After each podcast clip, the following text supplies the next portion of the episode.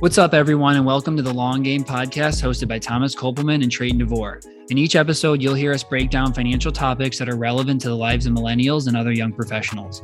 Our goal is to help bring credible financial information to you in short, bite sized episodes. Thomas Kopelman and Treyton DeVore are the co founders and financial planners at All Street Wealth. All opinions expressed by Thomas and Treyton are solely their own and do not reflect the opinions of All Street Wealth. This podcast is for educational, informational, and entertainment purposes only. It should not be considered advice. Please consult with your financial advisor, tax, legal, and any other advisors you have before making any decisions regarding your financial plan.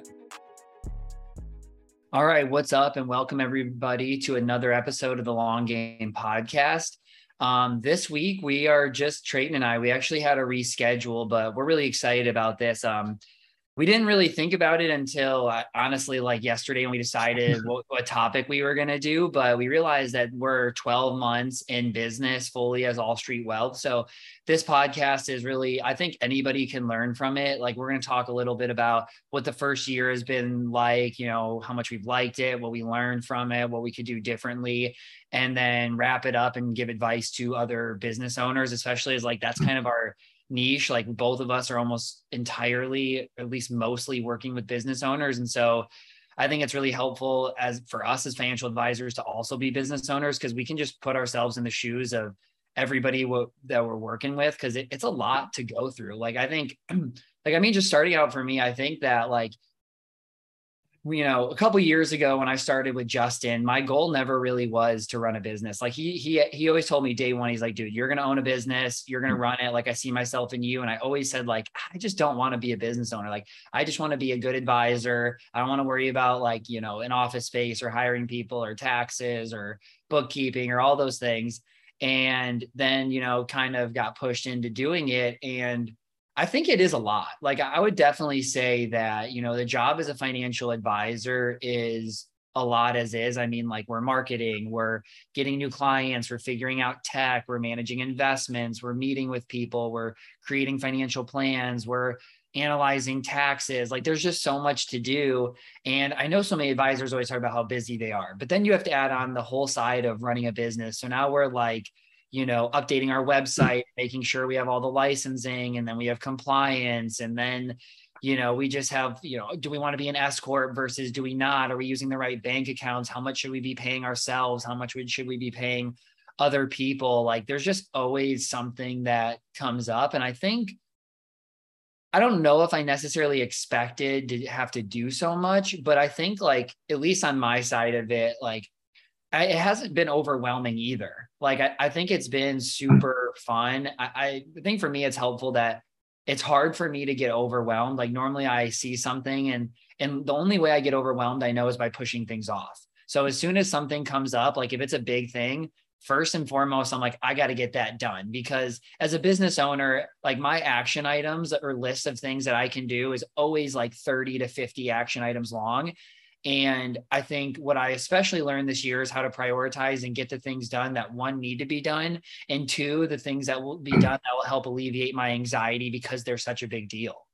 Yeah. And I mean, that exact thing, the last thing you said about like being overwhelmed is still something, probably the thing that I struggle with the most because there's literally always something to do. And I mean, that's been one of the biggest things for me, like transitioning from nine to five into entrepreneurship is like, you're responsible for everything and there's not just like a set end of the day for you. Like there's literally always something to do. So it's hard to not feel guilty like if you want to take time off or just like relax for the evening like because then you just think about like the next thing that you have to get done the next day and it really just never stops. Um but i'm kind of curious to hear like your experience going from like kind of like nine to five, which it wasn't like that set schedule, but just like a normal financial planner into business owner. Cause I was never a financial planner prior. Like I kind of just went all into it and had to figure out so many things. And I've kind of thought the same thing. Like when other planners say that they're busy or they can't find time for marketing or social media and they're not even the business owner, I'm like, that's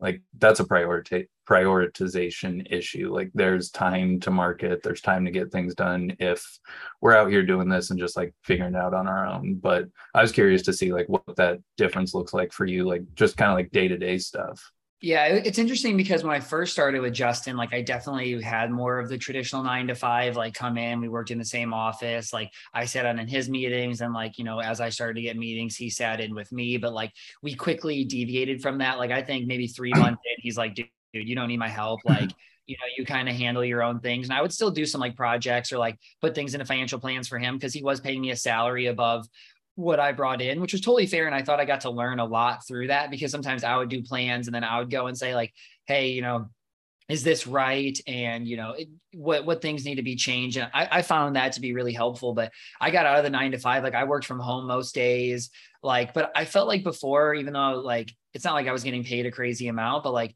I felt the anxiety of like, oh, I have no work left to do. It's two o'clock. Like, I got to sit here and find something to do. Like, now, even though there always is something to do, I've really learned how to like get done what needs to get done. And then when I have free time, take it because like the last few weeks, I mean, I've been onboarding a new household every week for a while now while still servicing, you know, 50 some households. And so it's a lot of work. And there's some weeks where like I am just drowning in work. And then there's other weeks like this week, I have five meetings. You know, mm-hmm. this morning I slept till 9 30. Like I did the content when I needed to. I took Ellie for a couple mile walk. I'm going to do this. I'm going to like relax a little bit. I'll have another meeting. But like yesterday, I didn't have much work to do and I worked till after five. So then the whole rest of the week, I don't really have much to do. And I think like figuring out how to be able to rest while being a business owner is super super important because early on i don't think i did that and i would get really burnt out and then that bleeds into other areas of life. And you know like i think there's too many people who are like if you're not working 60 to 80 hours a week while you build your business or whatever in your 20s like that's just stupid because you're never going to have more free time. And to me like i mean we're scaling so fast and i want our business to be like this awesome high revenue business. And like I I I probably don't know another RIA that's beating us but I refuse to like you know I had 17 prospects in the last 6 weeks. I refuse to take on two client households a week or do something else to make my life more unmanageable. Like it's just mm-hmm. not worth it. I, I tell clients like hey you know we're six weeks away from being able to onboard a new prospect. And like if i lose a few people because of that to keep my sanity i'm fine with that. Like i don't have to have every single client and so I think like, I think as an athlete growing up, you learned how to prioritize things. And I think that was super helpful with running a business of figuring out like, what do you need for yourself? Like, what is the work that I need to put in to deliver the results I want? And that kind of goes back to your marketing play. Like, I, I hear it from every advisor, like, I, I don't have time to market. And I'm like, I know you can't be more, you can't be more onboarding more than one client household a week, like managing all these other things, managing a business. And like, and we still find time to do the marketing. You have to figure out how to make it work and how to make it fit in. And so for me, I'm like, all right, Twitter, I'm going to schedule out a whole month of Twitter in one Friday afternoon. Like every morning, I spend 20 minutes getting LinkedIn done, getting some comments in, and going to Twitter. Like I spend hmm. 30 to 60 minutes on Monday writing a blog post. We do this. You know, the YouTube videos don't take very much time. Like it does not have to take that much time. And I was explaining this concept to one of my friends yesterday and I think it's like, it's a weird superpower that I like claim to have. But I think that so many people spend so much time on work of getting things to be perfect. And there are certain things you should try hard to get perfect. Like you're, you know, let's say you're in consulting and you're working for a five hundred thousand dollar project. Like that, that proposal or that that plan that you deliver has got to be perfect. And but like our own financial plans too. Exactly. But then there's like 90% of the rest of your job that like it takes you 50% of the time to get to 80% done and good. And then it spends another, you have to double the time to get from 80% to 100%. But we have to realize that, like, content wise, like video wise, like your blog post wise, like, nobody is paying that um, that like deep of attention to really know that difference of that 20% and so what I've learned to do is like, I'm going to accept putting things out that are 80% as good as they possibly could be but I'm going to save a significant amount of time and I'm going to be able to do way more. And I think for me, that's led to such good results. Yeah. And I think one good point you made, I, I thought you were going to expand on it a little bit more, like with having like a lot of inbound um, leads and just like prospects. If like you're comfortable like turning some of them away and i'm kind of in the same spot and i think that's like a huge transition that a lot of business owners go through is like you're initially like you're probably like kind of desperate for business like you don't know what works you you're not making money yet you like you're still just trying to figure things out.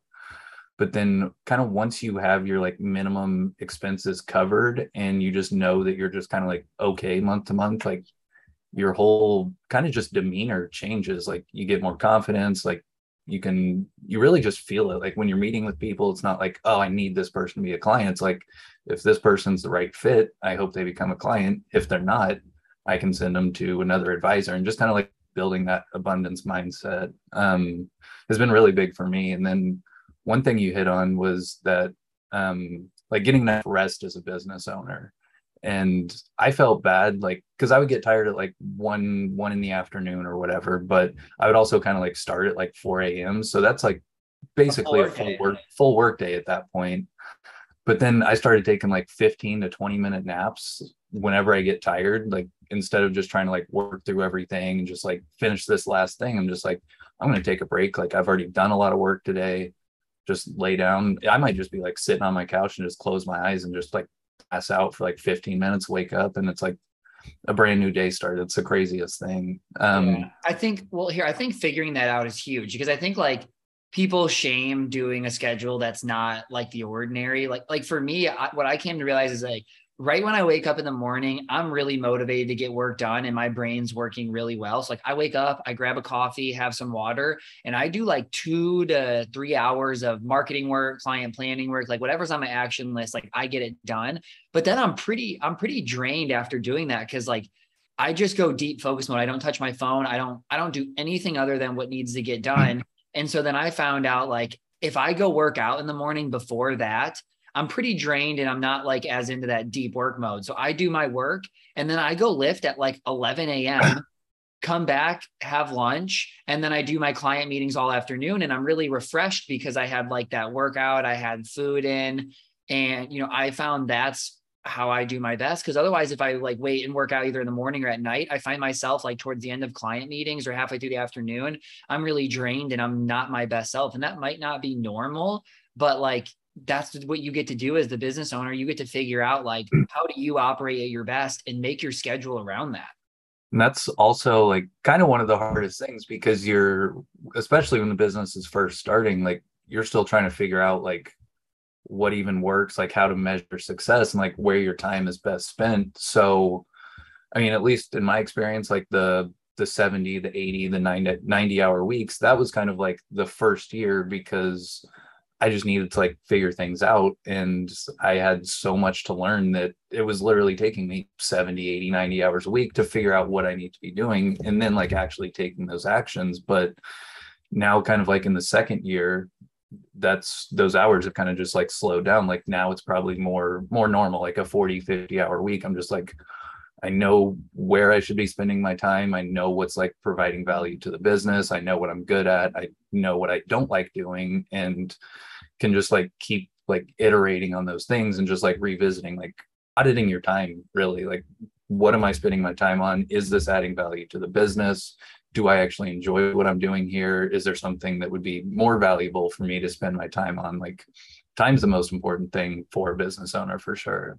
Yeah. And I think that what you talked about of like, what do you like? What do you not like? Like, I think for me, a big reason why I started my own is like, I really do want to do the job that I would love. Like, I really want to create the role where, and I already do pretty much look forward every day. Like, I don't really dread any work days unless it's one of those days I have like five meetings and then my, my fifth one's at 7 PM. Like, I think it's a little fair to kind of dread that.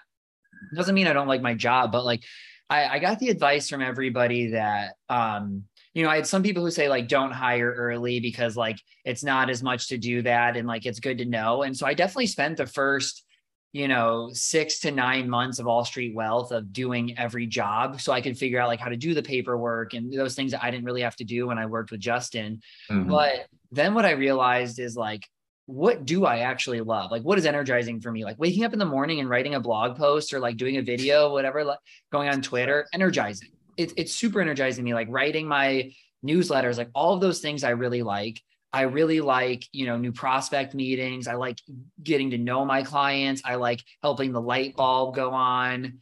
And I like growing the business. Like, I don't really like doing any of the paperwork. I don't really like you know, I want to tell clients like, hey, you know, this rental property we have, like, unless you raise rent 600 bucks a month, like, look at this, this is a horrible investment. Like, there, you know, I want to tell them that, but I don't really care about doing the spreadsheet and finding the analysis. And that's why, like, I hired so fast. And I think the other side of it too is we got to where we're at at a really young age. Like, I'm, I'm not going to pretend anything different than that. And I also think that there's still a lot to learn. And I always had this, uh part of my mind of like well what what do i do when there's things that i don't know and then like you can try to find time with another advisor but then it takes a lot of time you don't really have a set process like what if they have different beliefs behind it and so i was like well hiring like a really really talented cfp who wants to do that analysis who actually likes it will one help me do more of what i like it'll help fill an insecurity i have and like justin always told me like i'm a really good planner i know a lot of the stuff but like the clients that we're starting to work with, like one of my most recent clients, like wife is a partner at a law firm, like super complex situation. They own three rental properties, a plot of hmm. land. Mm-hmm. The husband owns a business. He's selling another plot of like they there's just like six businesses going on, like super high expenses, super high income. And it's like, I don't know if I would have been able to handle all of that like fully on my own and take them on. But like now I feel like I can take on basically any client because of you know how we built around it and then now now an assistant is going to be starting in october because like sure i could make $30000 more a year if i didn't hire those roles but also like the amount like i couldn't scale at one new household a week like before i was scaling at two new households a month because that's what i could manage now I'm able to double scale. And, you know, in the last six months, I'll have added like 8K a month in revenue from clients. And I probably would have been able to do half of that. So what they're allowing me to do is actually going to help me make more because we figured out a really robust way to work together where it doesn't take them a lot of time and it frees up my time to do more like revenue producing things and things that are energizing. Yeah. And that's a really good point because he's like you have to be such a self-starter to like really even succeed in business and knowing like what investments to make and like capital allocation. Like no one told us that we should hire this paraplanner is our very first thing before we really needed it. Like and most people tell you like, not to. Like exactly. I don't really know many other ones. Like paraplanning in most business is like data entry. It's not actually like people are doing the plans. Like most advisors are too hands-on and don't really want to hand that off, or they think like, well, that's my job. That's what I should do. And I'm just I don't want to box myself as I'm a financial planner. Like I really think of I think of myself as a financial planner, but I also think of myself as like I mean, or both of us as like co-CEOs. Like I don't think necessarily financial planning like I is I think that drives our business, but I still think like I'm not just wearing one hat and financial planner is first. I think like at the end of the day, my job is to deliver the best experience and the best outcomes for my clients, regardless of what my role in that is. Yeah, like to me, at the core it just like i kind of just feel like a creative entrepreneur and i feel like that kind of like matches like the direction that we're going with the business like with working with other business owners because we're kind of like defining our specific problems that we solve for specific people and we're solving them in creative ways like we have our subscription based service like no other financial advisors really do that like a lot of the ones that we know do but for the general public Rare. like oh, yeah. people still just like investment management only like business planning isn't even really known as a thing. And just kind of like with us creating content figuring out what we enjoy doing and who we like working with we've figured out that that's like the set of clients that brings us like the most joy and who we can provide the most value for. And because we're business owners ourselves like we can almost do like consulting and be an asset to our clients as well outside of just like we do. the traditional like role that we should be playing. Like we're so much more than that yeah, and I think that's what's interesting. And like I think, you know, when I first started, I remember Justin had a $300 a month model and I'm like, "Man, who's ever going to pay $300 a month for like financial?" Yeah, like I started on 80 bucks a month cuz I was like I still thought that was too high. I'm like, yeah. Anyone going to pay bucks a well, month? Because you're like the people if you're working with a 22 year old, there's just not that much to do. But then like, you know, now I sit down, I'll sit down with the business owner, I'm like, 800 bucks a month is what this is going to cost because like really my job is I'm going to help you on your personal finances And then I'm going to consult you on the business from everything from like business setup to bank accounts to quarterly retirement taxes to, to retirement plans to hiring to what you can pay yourself to like you know diff like hey you know time's going down. Like let's let's audit through like who do we who do we let go in these situations? Like you know i have a bunch of businesses that are going through that now like buying out other partners bringing on capital. Like there's just a lot people go through. And then i sit there and it's like oh it's it's $9000 a year to work with us you couldn't hire any part-time person and pay them only $9,000 and I'm going to help you solve every financial problem. Like I promised your assistant that you'd pay 10 hours a, mo- a month or 10 hours a week that would cost you that same amount. We are going to ha- we are going to hmm. solve higher level problems and help you with your business way more than a different role that you would hire. And so like you know, now we've raised our fees a ton. And I think that's like a good lesson. Like we started at 150, 200, and 250 a month. Like those were our three models.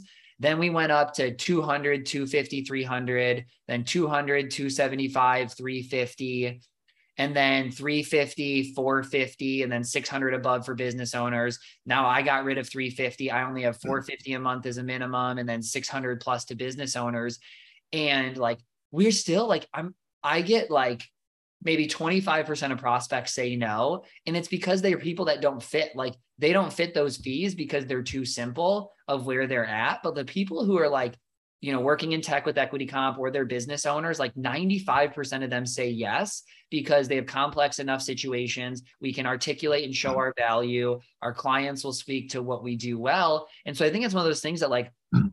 you can say like fees are too low or too high, but the market's going to tell you like I never thought by year one, my minimum client would pay me $6,000 a year. Like my first client I ever brought on paid me $600 a year. I had people say no to $600 a year. Yeah. And then now I have clients that pay me $1,600 a month because we're providing enough value and solving enough problems for them. And like, I think we're at a pretty good spot now, but the hard part is like, we're going to scale in like you know i want to build a whole team around us. Like i want to have you know personal cfo like paraplanner assistant like we're going to do really good deep work for complex people. Like i don't think we'll ever slow down raising our fees until we people really start to say no. Because like if still everybody is saying no to my $600 a month business owner model it's probably too low. Like i should be getting people to say no to have a sign that like here's the right fit and some people think that this is too much but we're not really getting any hes- hesitation on it no and and i think that's another massive thing for business owners is like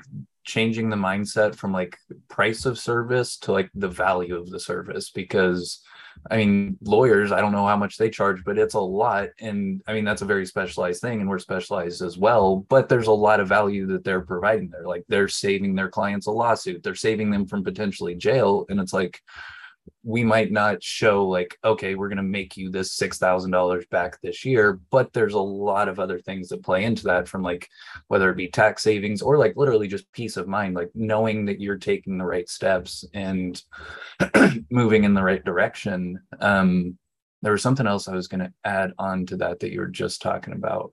Um completely slipped my mind. That's okay you'll think of it. I like i mean I just think like you know, I think if you have a business idea, like you would be foolish to not do it because like I, I don't know if I was listening. I think I was listening to Lex Fridman and uh, the CEO of Coinbase talking, and he was like, you know, you know, he he definitely oversimplified this and acted like, you know, anybody can start a business, get capital, pay themselves a salary, so there's no risk. Like, I don't think that's true on everybody being able to get capital. Like, I definitely think there's a risk to starting your own business, but like I mean, they, they talked about how like at all these major companies now, especially with standardized testing going going away for colleges, like there's no true way like to know whether people are prepared to start a job and whether they're going to be good at it. So now businesses are starting like standardized te- standardized testing for applicants to know if they even qualify. Mm-hmm. And his point was that like as college becomes less valuable, like there's just less a differentiating factor between good schools and bad schools, which you can mm-hmm. agree or disagree with that however you want. But he's like, like if you go start a business and you you know, do it for two or three years and you fail, you are a better applicant to any other job than anybody else because like you learn more through failure. And, and so like if the mindset is like, what if I fail? Well, if you fail, like look at the financial situation. Like, are you going to be able to weather that over two to three years? Like, you obviously don't want to put $3 million into a business and lose it. But if you fail, the worst thing that happens really is monetarily. But most, the best part about it is you're going to learn so much like starting a business, marketing, working with clients, product to market fit, like all these things. Your network's going to be insane. Like you're going to know so many people to set you up. Like if you fail, someone's going to help you get to that next step. But what, but what if it succeeds too, right? I mean, it's like a flip of a coin, right? You know, you have a chance that it's going to succeed and be awesome and it's going to be everything that you ever wanted. And then you have the, the, the downside mm-hmm. of, well, it failed, but I learned a ton. And now like I could probably even go to a higher level role at a startup because of the experience I've had and, you know, running a role like that. So I just think it's like too many people are fearful and like you need to put on the entrepreneur hat and be mm-hmm. instead of what if I fail, just be like, what if I create exactly what I wanted? Because I, I mean, I will a year ago, our goal or like my personal goal was that like you know i would grow continue to grow and add at least a client a month like i remember saying like i hope i i'm averaging about a hundred thousand dollars of revenue from my clients at the end of year one so that'd hmm. be about like you know what eighty five hundred dollars a month and then things were starting to go pretty well. And then in February, Travis Gatzmeyer and I sat down and he said, like, I want to make a really lofty goal for the two of us that I don't think either of us are going to hit, but I want to put it there because I think that's going to push us to get there. He said, so by the end of D- December of this year, I want us to get both to get to a point where we're basically at 140,000 would be our annualized revenue. So like what, $12,000 a month. And as of now, I'm going to be at like almost $15,000 or 14 to $15,000 a month of revenue with still four months left. And mm-hmm. it's just kind of crazy to look back and be like, you know, I was so nervous. I was worried that, you know, I started a new firm. Like, what if, you know, Justin's reach was with the reason why I was starting to grow? Or, you know, you can just come up with all these reasons why things don't go well. But I also think it puts in my mind like the goal setting thing is super important. Cause I even remember like three years ago when I was even at Thrivent, I put down like, hey, two years from now, I want, or I think it was three years from now, I want to have you know, X amount of client households, over a hundred thousand dollars a month of client revenue. And I was like, I don't know if I'll ever get there. That seems crazy. Got mm. there. And then now you make the next goal and the next goal. And like these lofty goals, like there's definitely something of putting pen to paper to it. And it's also something of like, here's my lofty goal. And then you achieve it. Like that is such a confidence booster in yourself and what you're capable of when you give yourself a stretch goal and you can accomplish it. And if you don't, then you look back and say, like, okay, what did I learn from this? What could go wrong? And like, what's my next goal that I'm going to try to accomplish? Because it's like the same thing as working out. Like, if you're just going through the motions, but you don't really have any goals, it's mm. really hard to push yourself because where are you even, what are you aiming for?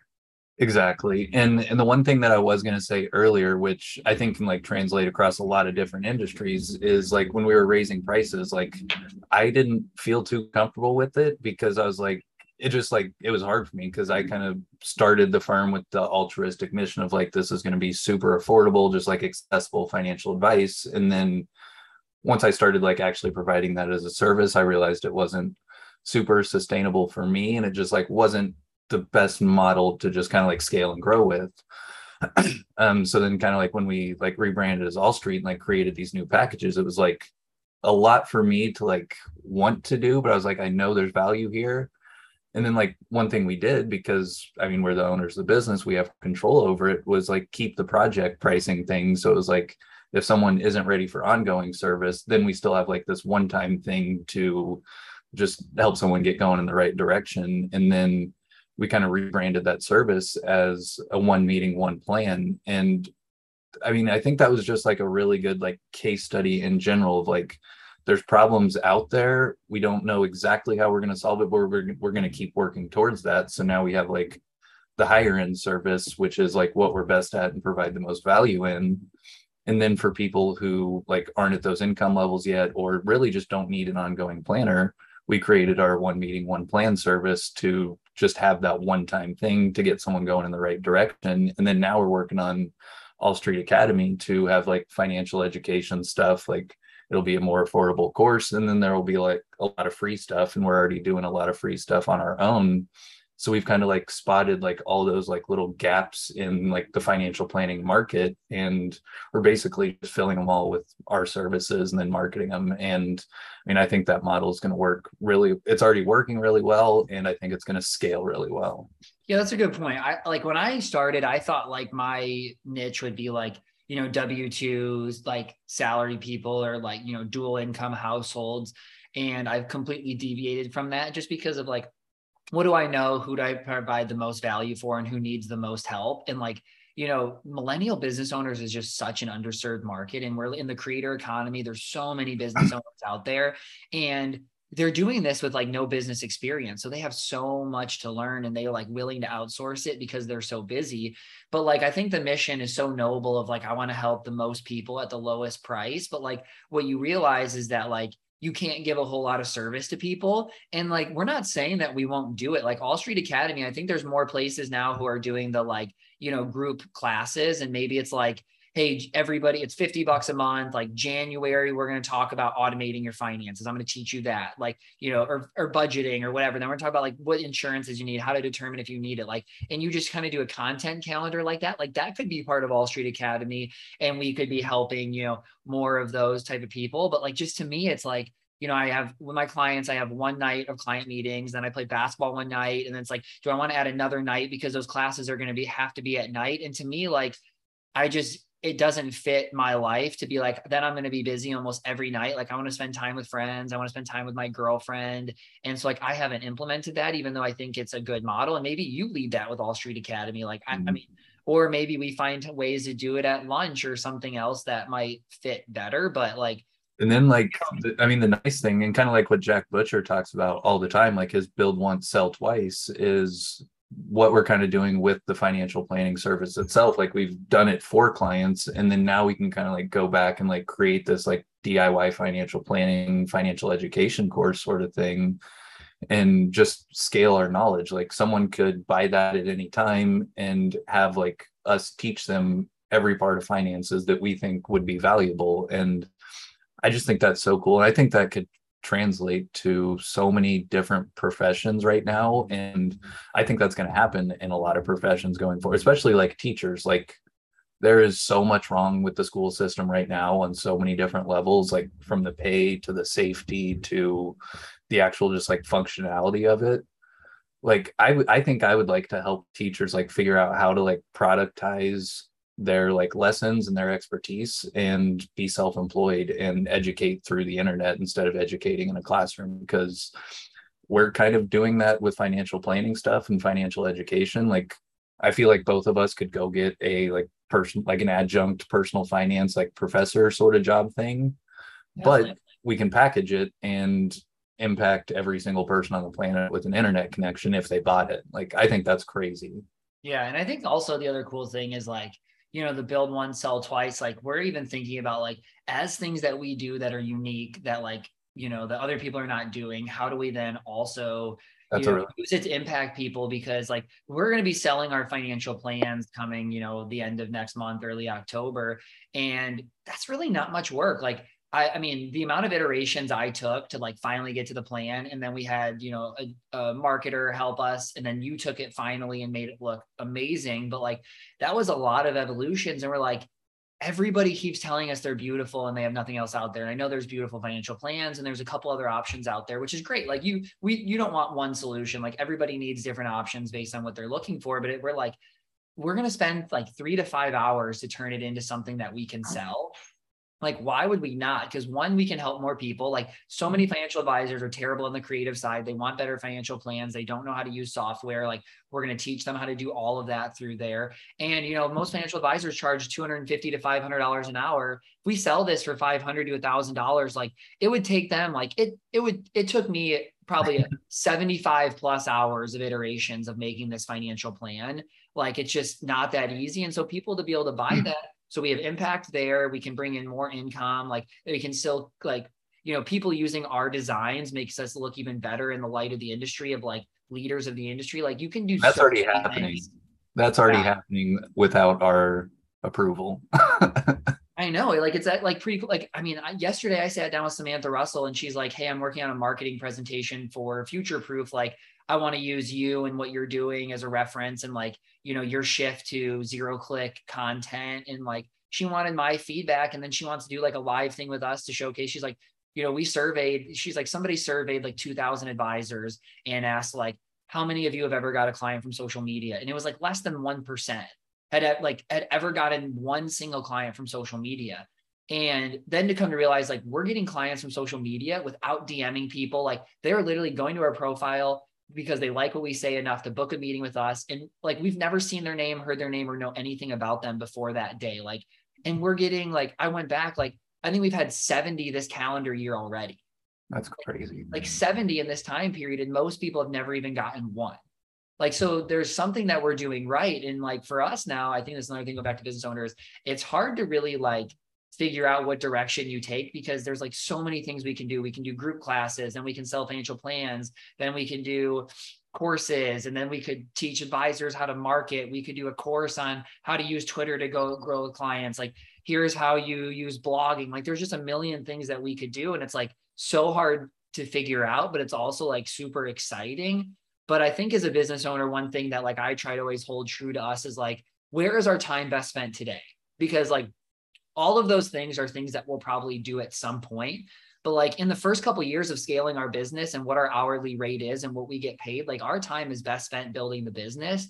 And so we're doing some of those other things but not where it takes away from the main core focus which mm-hmm. i think is just really good advice for business owners of like what is the thing that you're best at? And really develop that first before you go out and try to you know find seven different revenue streams yeah like if i if i had unlimited time there would be like 10 active projects going on almost at all times because i just like have that many ideas and that many things that i think could work or be valuable to someone and and I think one of the biggest things is like just knowing that you can't be everything all at once. Like context switching is a real thing. And from like a productivity standpoint, like one of the biggest things for me has been like time blocking. Like I will set two hours to like write this blog post or write this newsletter, and I'm not doing anything else within that time. And that's just kind of like on a day to day basis. And you could even do that like month to month or year to year would be probably too much, but like month to month within the business, like this month, we're kind of like focused on All Street Academy. Like we're not actively doing something every single second, every single day but we know by the end of the month we want to have this course released and it's just whatever time we have available within the next 30 days we're going to do whatever it takes to get that course ready to launch at the end of the month and yeah. i think we're going to take that approach with a lot of things and that's just kind of like how you especially just like a small company like we're two people trying to do all this different stuff you just have to figure out like you were saying, like where's the time most valuable spent, but then also plan ahead so you can start taking those next steps and planning ahead at the same time. Yeah. And I think that kind of leads into a really good point of like, um, you know, as a business owner, like you can't make excuses. Like it's just, you know, the amount of times I hear people like, I don't create content because, you know, I want to, but I don't have time. And then that, and then like, I didn't do that because of this. Like, I think like especially with joining a partnership like we did, if your partner is somebody that you have to worry about whether they're going to get done what needs to get done, it is going to be miserable because there's so many things that like you know, for example, like we just talked before we hopped on here, like we have a retirement, like we put out a guide every month. Like, you know, I do probably, you know, 66% of them because you do all the editing and make the visual design. So we're like, that's what's going to be fair and make up for it. But like, you never have to worry that I got it done. I never have to worry that you got it done. Like, if I had to be following up with you to make sure you got your part done, you're like, hey, the it's supposed to go out in like two days. Thomas, have you done it? Like, we never have to worry about that with each other. And like, yeah, and, I, and I don't think it would like- have ever worked if we did. Exactly. And like just for the listener's sake, like that's it's so true because you said like I don't I didn't even know like I forgot that I finished that. Like I didn't know if it was done or not. just like the fact that it was just like finish it, hand it off, like I don't need to worry about this anymore because Treyton's gonna get it taken care of. Like that's that's insane, honestly. And the fact that that's happened, I mean, that's basically been happening since day one, but the fact that that's already there, like established within the first year I mean, that's crazy. Like, I think, I don't know if there's like a stat on it, but I know a vast majority of partnerships fail because it's like, it's not easy to run a business and it's not, it's way harder to do it with someone else if you're not on the same page. Like, yeah. it's almost like marrying the wrong person, kind of. It's like yeah. you're, you're building this thing for a lifetime unless you're going to sell it. You better get along with this person or you're going to hate your life forever and yeah, you're going to resent this business. And then you're not even going to want to be in business anymore like I can't even think of one thing this year where I had to follow up with you or you had to follow up with me to get it done. And like the amount of things that we've gotten done, like I just think that that's crazy. But I also think like as a like literally as a business owner or anybody who works with clients, like that should be your number one focus is that whatever that you say you're going to do gets done because like you go look at our reviews like well we have 45 star reviews from our households like the rest of them like haven't gotten to do it yet but i guarantee you every single client will have a five star i mean that's also a massive percentage. What do we have like 60 65 households and maybe we maybe have mm-hmm. like just under 60 so we have you know 70% of our households have given us a five star review thus far. And a lot of them, like we have like, I have like seven clients who are not even fully through the process where like they, like, I don't want anybody to review us until they're fully through the onboarding process. So I'm sure we'll have a, a bunch more coming, but like, it's crazy. I just think like, you know, the, the feedback we get from a lot of people is like, you know, it's hard to reach our advisor. Like we can't get a meeting with them quickly. Like they don't follow up and answer our questions. And it's like, okay, if everybody says that the reason why they left their advisors, they didn't listen to them, they didn't get back to them soon enough, and like they didn't get enough meetings, we we basically built our whole thing around solving those three problems. And then people are never going to leave. And to be honest, if somebody left us and then went and worked with a different advisor, I guarantee you they'd be like, "Oh my gosh, we had it really, really good." Because like I I I there's not a single day where it'll go 24 hours with an email responded. And if a client says, Hey, I need to meet and talk about this, I promise within two work days, we will have a meeting on the calendar and we will talk and solve that problem. And like that is just a huge value add because if I have to wait till January for my annual review and you know I got something big coming up right now, like why am I paying you? Like exactly. you I, and like some advisors like, well, you have to pay for another hour of time. Like no, like like and, unless they were like, hey, I need to meet with you like every Tuesday or like, you know, once a month. And like, then you could be like, hey, if, if it needs to be this regular, like, we're going to increase your fee to reflect that. But not when somebody's like, oh, big life change happened. I needed you. Like, they don't want to have to feel like, oh, this is like an inconvenience of your time to be able to help them do what you, your job is. Yeah. And that is, it's the absolute craziest thing to me because I have the mindset it's like these like they're paying us to do this job and we are responsible for managing their money. Like they deserve all 24 hours of my time. Like i know that's not true. Like you don't want to just be answering phone calls at 2 30 in the morning but the principle like I, I just don't understand like how advisors like even think that way or service their clients that way. And i think you're 100% right on like if someone left and went to work with just kind of like a traditional advisor or just like a bigger firm like they would i think they would probably come back at some point or at least like understand like that this was a different service and maybe they like the other service more like that's completely fine like it, our service isn't for everyone. But we've been so unbelievably intentional about the client experience and everything that goes into every touch point with every single person that interacts with the brand that it's reflecting on everything that we're doing. It's reflecting in the success that we're having. It's reflecting in like the client happiness and the client satisfaction with it. It's reflecting in our own happiness and our own like personal success. Like it's crazy how just how many good things can happen when you're intentional and like care about the service you're providing and the people that you're providing it for. Like we'll have like even whenever you schedule a meeting the very first email that you get from us includes a video with us like introducing ourselves and like letting you know what to expect within that first meeting because we understand that most people haven't worked with a financial advisor before and there's a lot of different thoughts probably going through someone's head about like am i am i going to get made fun of? Like i don't i just don't know what's even going to happen in this meeting and it's kind of scary and even like our website copy addresses that stuff before someone even schedules a meeting like everything that we've done is so intentional and i'm just happy to see like it's working really yeah. well I remember when uh, you first came to Indy last year, and I was like, "Hey, I want to go through and like map out the whole client process." And you like we we finished, and you're like, "This is really overwhelming. Like this is so much to do."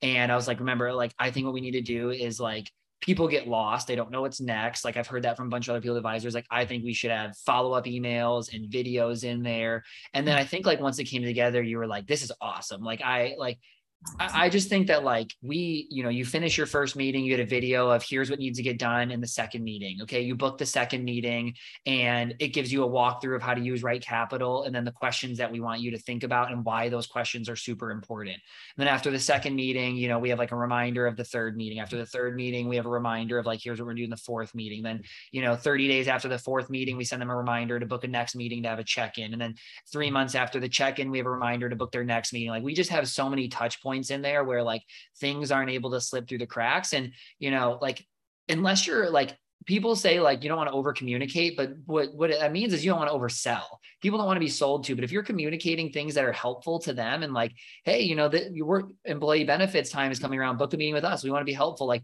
you should be communicating that to them and you know they're going to feel way more heard and understood because like you're always you're we're telling them when the most valuable time to meet with us is like post tax time salary and bonus increase time you know equity comp vests um, employee benefit enrollment time. Like those are the four key times we can add the most value for you. You are required to meet with us then and then throughout the year we're going to meet with you when things come up. And like we've i've kept changing those things to figure out where is the way to add the most value. Because if you don't have set points a lot of times clients don't take enough advantage of those meetings. Hmm. And if we're forcing the value and they realize it like they're like wow i wouldn't even thought about maximizing my employee benefits and you helped me do something that was really important wow, like they are ahead of me. And like, even in our first meeting with clients, like almost at the end of every first meeting, I'm like, hey, do you have any questions? And they say, you answered every question I wrote down. And I'm saying, I've done this, you know, hundreds of times. Why would I not be answering the questions I know that you're going to have through our pitch and our process? Like you have to be listening and you have to be addressing things before because it shows that you understand in a better way. 100%. Yeah. Like, I think I think the brand and just like companies in general who prioritize like the client experience, that's going to be like one of the most important things going like Chick Fil A. Yeah, like Chick Fil A is a perfect example of like everybody talks about how great it is. Doesn't matter how long the line is. They're nice to you. They treat you well. You get through it. Like people love coming back because literally they they like they kindly respond. Like that is a focus on client experience. Like there's just so many places that like you own client experience and you can charge a higher rate and people are happier to do it because that's your focus. Yeah. And even because I'm still just thinking about like all the different touch points and like how much stuff that like different like other advisors or just like other businesses in general don't think about. And I mean, just like one thing, like on our pricing page, because we have like a free tax guide that you can like put your email in, download it, and then you're on our email list and you'll get a new guide every month but we have a separate guide on the pricing page that's um, seven questions to ask a financial advisor like in the first meeting or whatever it is. And 99.9% of advisors have that kind of content behind a like a, a paywall like you'd have to put in your email to get access to whatever this content is. But i also understand that that is very valuable and can help someone within that first meeting whether it's with us or not. So instead of us like asking for their emails so then we can like try and market to them it's just like take this like this is yours you can have it yours and then at the very end there's also like a link to schedule a call with us if they want to. There's a link to the xy planning network database that has 800 other fee only advisors. It links to the certified digital asset advisor database if they're in crypto like just so much like abundance and just like focus on that client experience. And even things on like if someone does sign up for your email list what's that first email that gets sent out to them like is it the stock template email that comes with whatever email service provider you're using or are you like actually introducing what they're about to get with the next newsletter and letting them know what you do and what your business is like i got my first client because they downloaded a guide and within the second email there was a thing that was like prompting them to schedule a call and it kind of like broke down who I work with, what this looks like. They scheduled and became a client. I was just like, this is insane and there's like I, I strongly recommend every business owner especially financial advisors to go through and like truly think about like every single touch point that someone could have with your business and make it better like it'll yeah. you will yeah. get more business and you'll get more referrals from it and expanding on that like know your process. Like I, I cannot tell you how many advisors I go through that don't have a set uniform process. Like ours is so set and uniform that it's automated. Like the in-between points are automated. What comes next? Like that, that is what it has to be. Like it has to be uniform. It has to be good. Like you can't go into this next person and be like, well, I'm going to do this meeting different. And then it's going to go this order and that order. Like it's just so unorganized when you do it that way. Um, but okay, let's wrap up with like two to three key pieces of advice that we would give to business owners. Um, you want to start? Uh, yeah, I'll take it. I think because I only really have one, and okay. I would say because like most people say, like don't worry about the business name, like just put your idea out there and get started. Like I strongly disagree with that to a point. Like you, that thing is your brand. Like that is what people are going to know you as. Like, yeah, you can like let it evolve over time. Like I even did that myself. Like initially it was peer tree planning. That doesn't mean anything to anyone. I thought it was cool, but it wasn't really. Um, and and then when we rebranded this to All Street Wealth, it's like that is a complete 180. Like that is memorable. Like I again, like very intent. Like everything that we do is intentional and the name All Street Wealth was also very intentional because I wanted it to be like because we wanted kind of like the millennial vibe, like just more for our generation, not anything cheesy, not anything just like old looking. It was going to be modern and couldn't really think of like a good name. Like we didn't want a millennial money or modern money management, like anything like that. So just kind of came up with the idea and I stole the like inspiration from Virgil Abloh. Like with Off White, he kind of has this thing called like the 1% rule where you just like take something that exists, change it by like 1%, like add your little flair to it. And then it's kind of like a new thing. And that was like the idea behind Wall Street. Cause I was like, everyone knows what Wall Street is. They know it's finance, money, but they don't really know what goes on there. So how can we like play off that? And then it's kind of just like drop the w and then it's all street. It's like wall street but for everyone. And i don't know how much good feedback we've gotten like just from the name and from the brand itself. Like it's like i it's to be there forever. And i think that's just a very like valuable part of a business. And the people who say just start like abc plumbing company like that shit's wild to me. Like you've got to put effort into your brand and your name because that's that's what people are going to know you as. And yeah. i love that. has and to I love, intentional. Love that. Love our name. Um, okay a few pieces of advice i have. One is like we live in a digital age like your presence online matters. Like you will lose prospects and clients instantly if they look you up and one they can't find you. Two your website sucks. Or three they don't like what you're talking about. So like make sure you're talking about things that are like helpful to them. yeah, exactly. Like, and it even goes down to more of like pick a niche. Like, there to be a good business today is find a certain segment of people that you know you can do good work for, figure out what their problems are, and create your business and process around solving those problems. Like that is how the business starts. Don't think you can work with 22 year olds that are business owners to 65 year olds in retirement that are and then 50 year old women who are divorced like it's just too hard to have all of those things and there's no way to create good content and a good process around working with all of this very vast type of people and then I guess three is just like know what you want out of your business. Like I think that's something that was important to us is like our goal is to build the best financial planning firm for millennials out there. And it's not necessarily to be the next Morgan Stanley or like we don't want to be this massive, massive firm. We want to build something that creates an awesome life for us that we make a great living doing that we love. And both of us would rather make less money and create the better role and hire people than we would to just do all of it and take all the money. Like that is super important to know. So early on, it was like, I can sacrifice some pay to hire people for these roles because we're getting ourselves to the exact business we want as fast as we possibly can. And then we're going to iterate and iterate and iterate and iterate till we absolutely are the best.